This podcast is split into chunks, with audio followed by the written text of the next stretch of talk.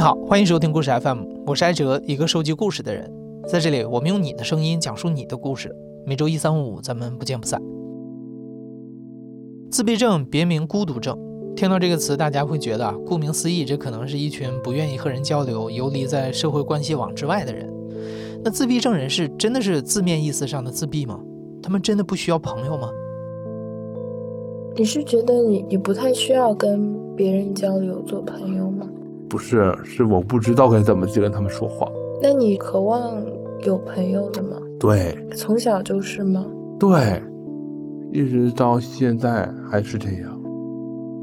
你刚才听到的是一位二十七岁自闭症谱系障碍人士李佳阳和我们制作人靖远的对话。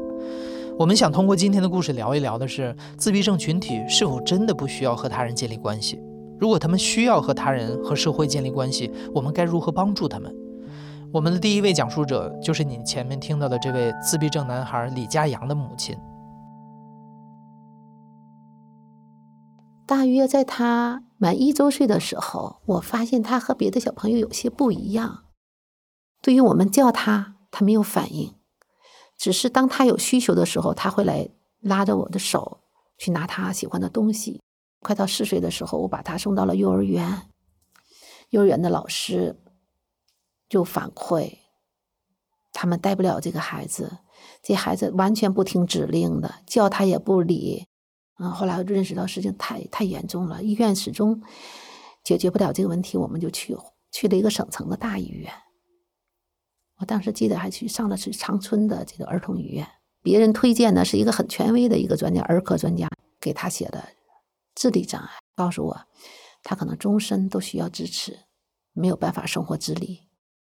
我完全懵了的状态，我这一路一直眼泪不停的哭，然后我抱着他，我抱着他的时候呢，他看着我哭，他在笑。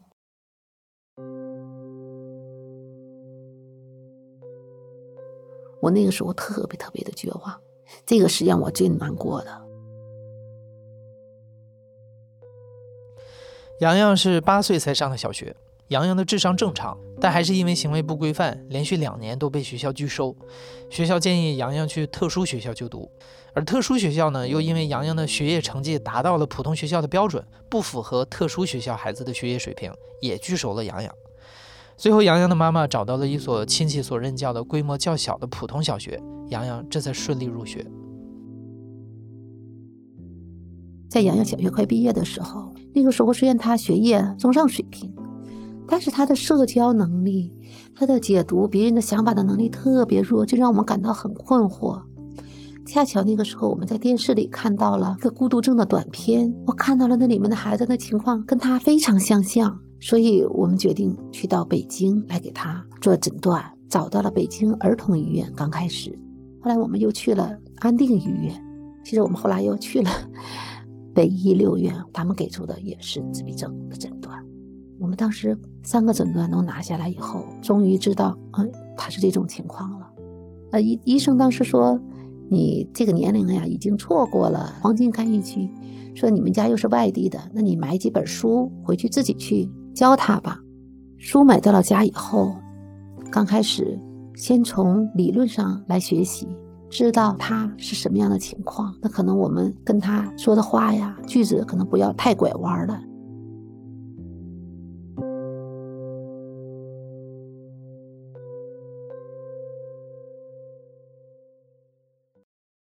洋洋妈妈说，洋洋的学业能力从小学开始就一直跟得上学校的进度，但是他的交际能力也一直没有改善。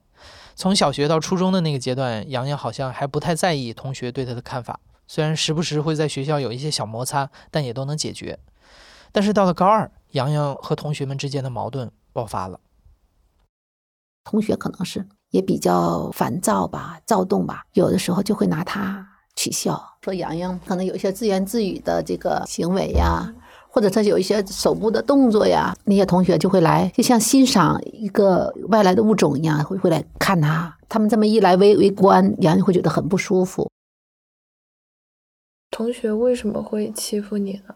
他们觉得有有些人觉得我好玩，跟他们呃生活呀、呃，就习惯呢有点不一样。他们会在教室外面对着你打响指是吗？是的，打响，经常在，还有就是这种打响指，不，哗一声就爆了。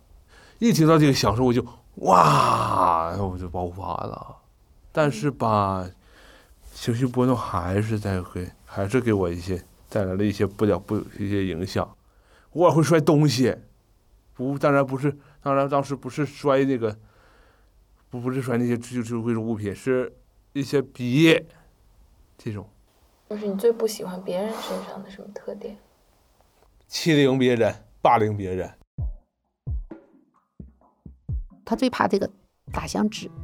当一个人打响指的时候呢，他就会很很过激，就行为他就会很激动，他就觉得这对他的冒犯。可那些同学觉得他这个动作太好玩了，所以人家一一打响指，他就一个反应，大家觉得好玩，所以大家会频繁的打这个响指，所以他的情绪就爆发很多次。后来就是学校就会找我们了，说这个不适合在班级上学，你需要。回家，其实当时我去学校也跟跟校长呀、跟班主任也沟通了很久。我刚刚开始我是坚持我孩子有上学的权利的，嗯，我也是说问问老师可不可以引导别的孩子不做这些行为。如果因为他在呃初中的时候、小学的时候，他还那些同学老师会包容他的话，他可以上学上的还比较不错，因为他知道遵守规则，上课我不能出声音。但是老师。他也没有办法，没有那么多的精力去去处理这些事情，所以老师说最好还希望我们回家。嗯，我还记得有一次，那个老师他们的班主任高二时候那个班主任是他说你来听一听全班同学是什么样的想法。我和他爸爸被叫到了学校，他说当时说不让洋洋进去了，你全班同学来跟我反映一下。我是进门就。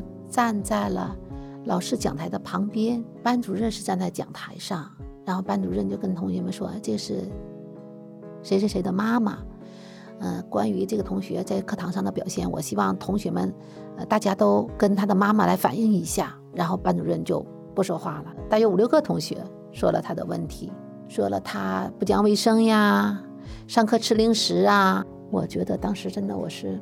站在那个位置上，我真的觉得浑身都会都不舒服，我就感觉是一个批斗会。他爸爸只待了一会儿，就待不下去了，他爸爸出去了。我是坚持到晚，二十分钟以后，等同学们都说完了，我说了我的想法。对于洋洋给大家造成的困扰啊，我也真诚的给每一个同学道歉。然后我说出了我的想法，我的想法就是，我要听取洋洋的意见，如果他想在学校里学习。那我是坚决支持他，因为我觉得这受教育是每个人都都有的权利。我当时的心态呢，是我跟同学不是敌对的状态，我理解同学们的感受，我也道歉，但是我还要坚持给洋洋争取权益。然后同学们听了我这么说以后呢，也很感动，就说：“那阿姨，那我们同意他继续回来上学。”当时就又让洋洋回去上学，但上学一段时间还是会发生一些。不愉快的事情，因为他们毕竟也都是孩子。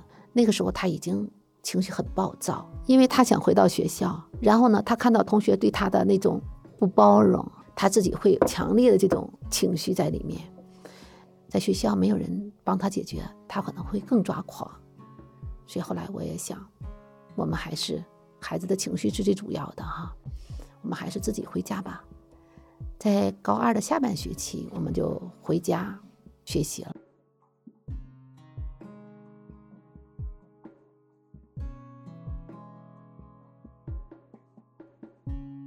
高二那一年，洋洋妈妈把洋洋带回家，开始自己辅导督促洋洋的功课。在家和妈妈两个人生活学习，洋洋的情绪平复了不少。但是对于远离了同龄人的生活圈，洋洋的内心还是感到有一些遗憾。身为自闭症人士的洋洋，不善于表达自己内心微妙的情感，比如对友情被理解的渴望和不被接纳带来的失落。而这种无法被表达的情感，因为无法被看到，似乎在外人看来就是不存在的。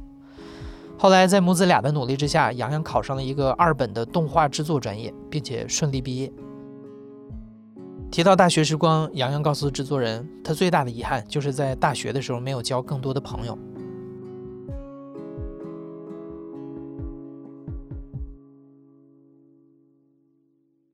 没有一件很后悔的事？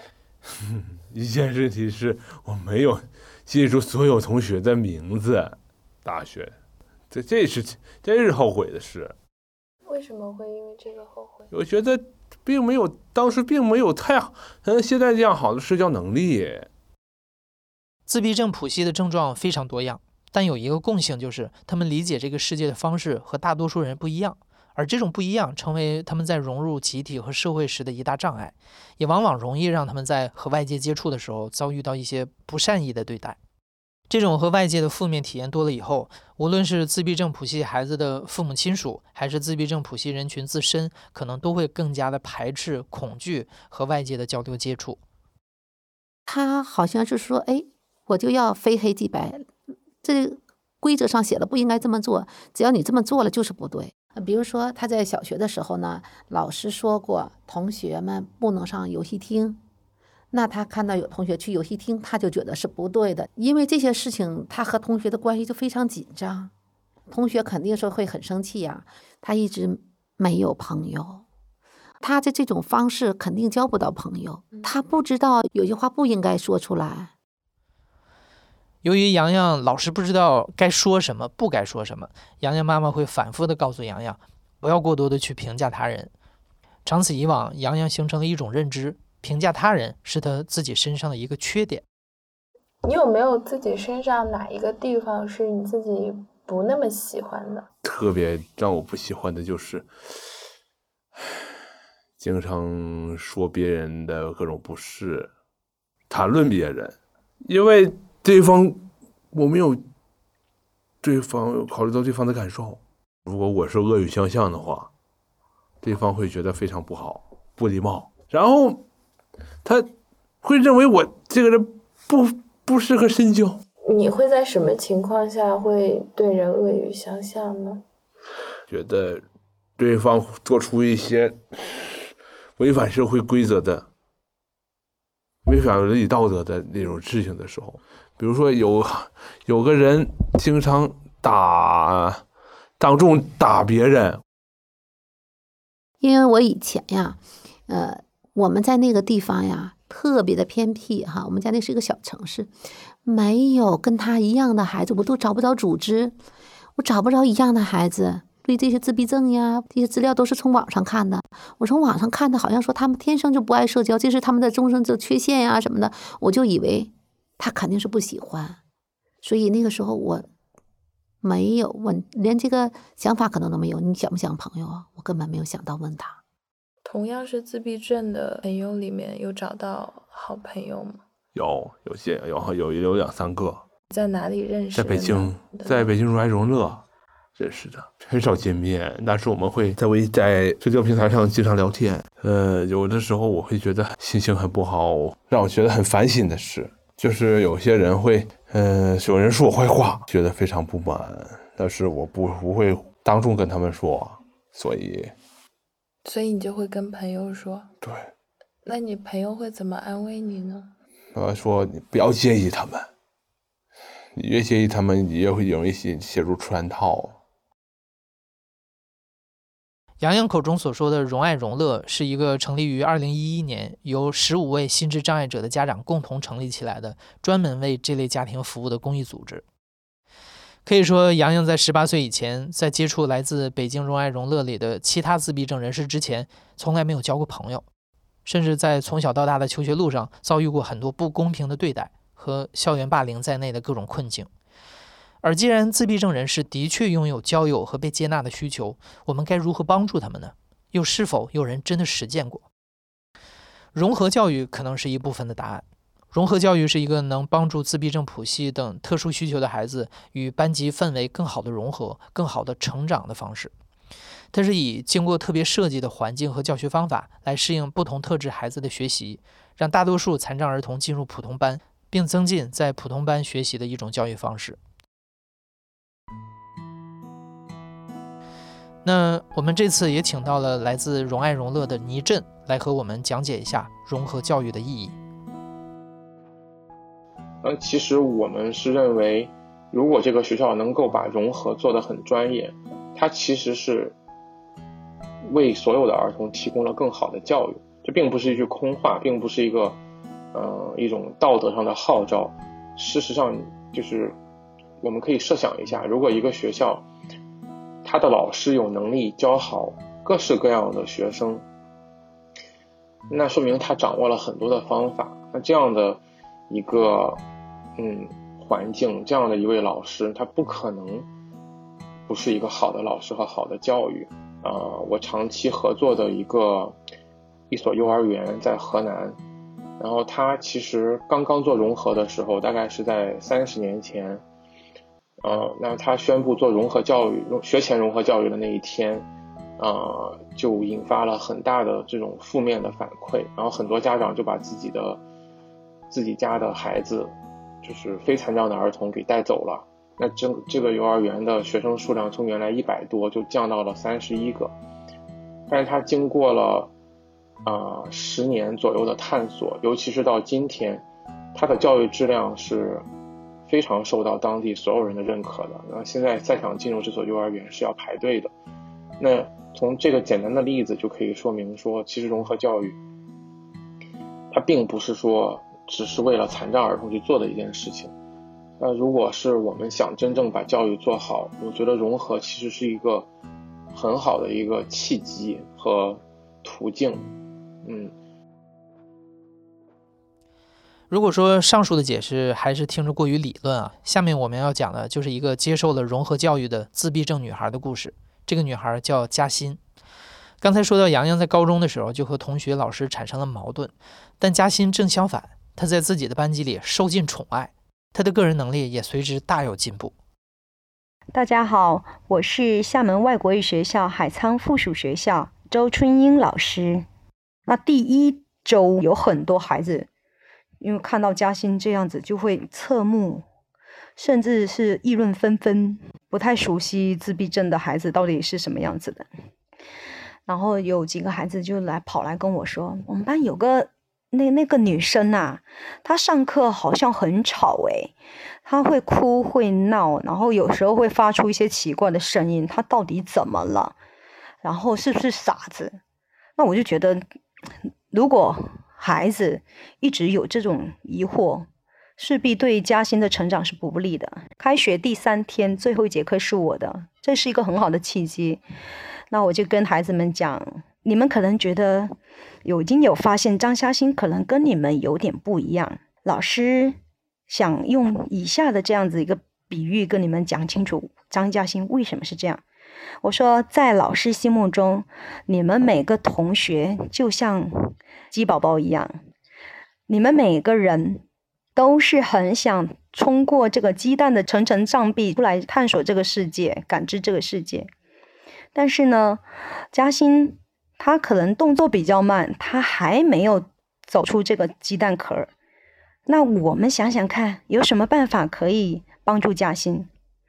我们班有一些男生，他就心直口快，那我们帮他把这个蛋壳给敲碎呀。然后呢，边上就有一个，他说不行，这样子会害了他。嘉欣跟我们成长的速度不一样，你如果这样子着急把它敲碎的话，他会受伤害的。那我说，那其他同学你们再想想看，那有一个女生她情商比较高，哎，那我们就像母鸡一样，母鸡妈妈一样，用爱、用温暖保护她。我说思妍说的对，跟老师想到一起去了，因为她可能对于这个班级她是很焦虑的，她适应没有你们那么快，哦，所以她会有一些情绪，那我们就不要去看她，也不要去讨论她。拉拉他的小手，或者是抱抱他就可以了。从那之后呢，再也没有异样的声音和眼光了。嘉欣有一些情绪啊，大家就不看他。下课呢，就会拉着嘉欣一起去上厕所。嘉欣动作比较慢，有同学会帮他。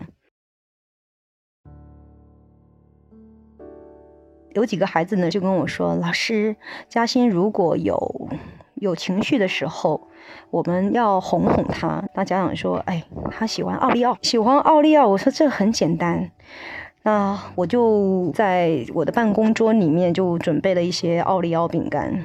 那上课的时候，有一次他可能突然想起什么伤心的事情，然后就开始哭闹，然后我就停下来，我说小助手，我们班有有一些小助手，我说小助手，你现在马上到我办公桌抽屉里面去拿几包奥利奥，然后一拿过来，嘉欣就情绪就缓缓下来，然后在。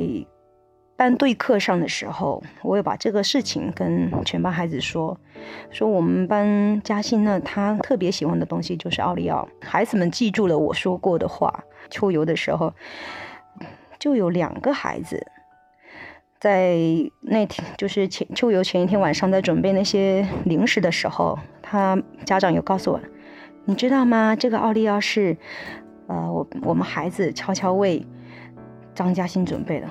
隔天，我发现不止这两个孩子准备了奥利奥，是很多孩子准备了奥利奥。因为这种东西就是爱是会互相感染的，一个人做了，别人看到了并且赞许，他就会觉得这是一件很好的事情。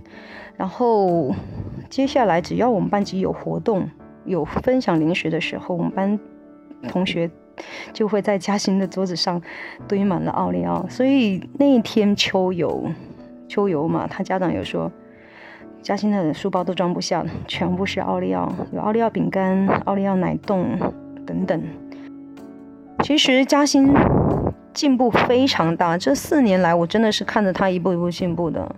一年级刚进来的时候，他是情绪会比较不稳定。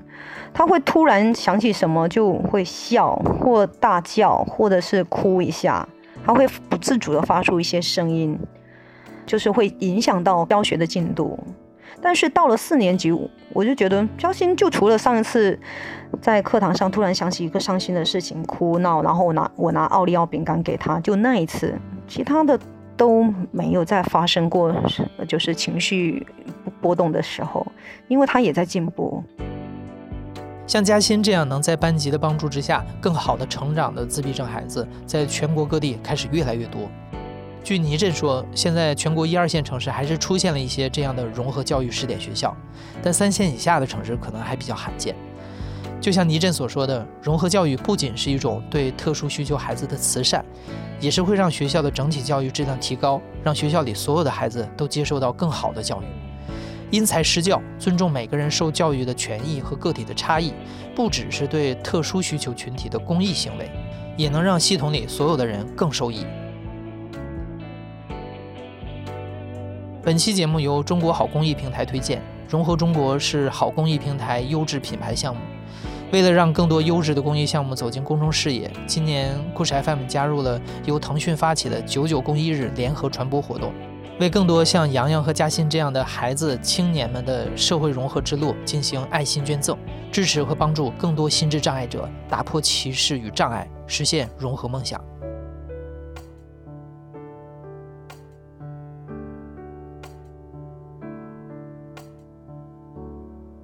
你现在正在收听的是《亲历者自述》的声音节目《故事 FM》，我是主播艾哲。本期节目由靖远制作，声音设计桑泉，编辑野捕。感谢你的收听，咱们下期再见。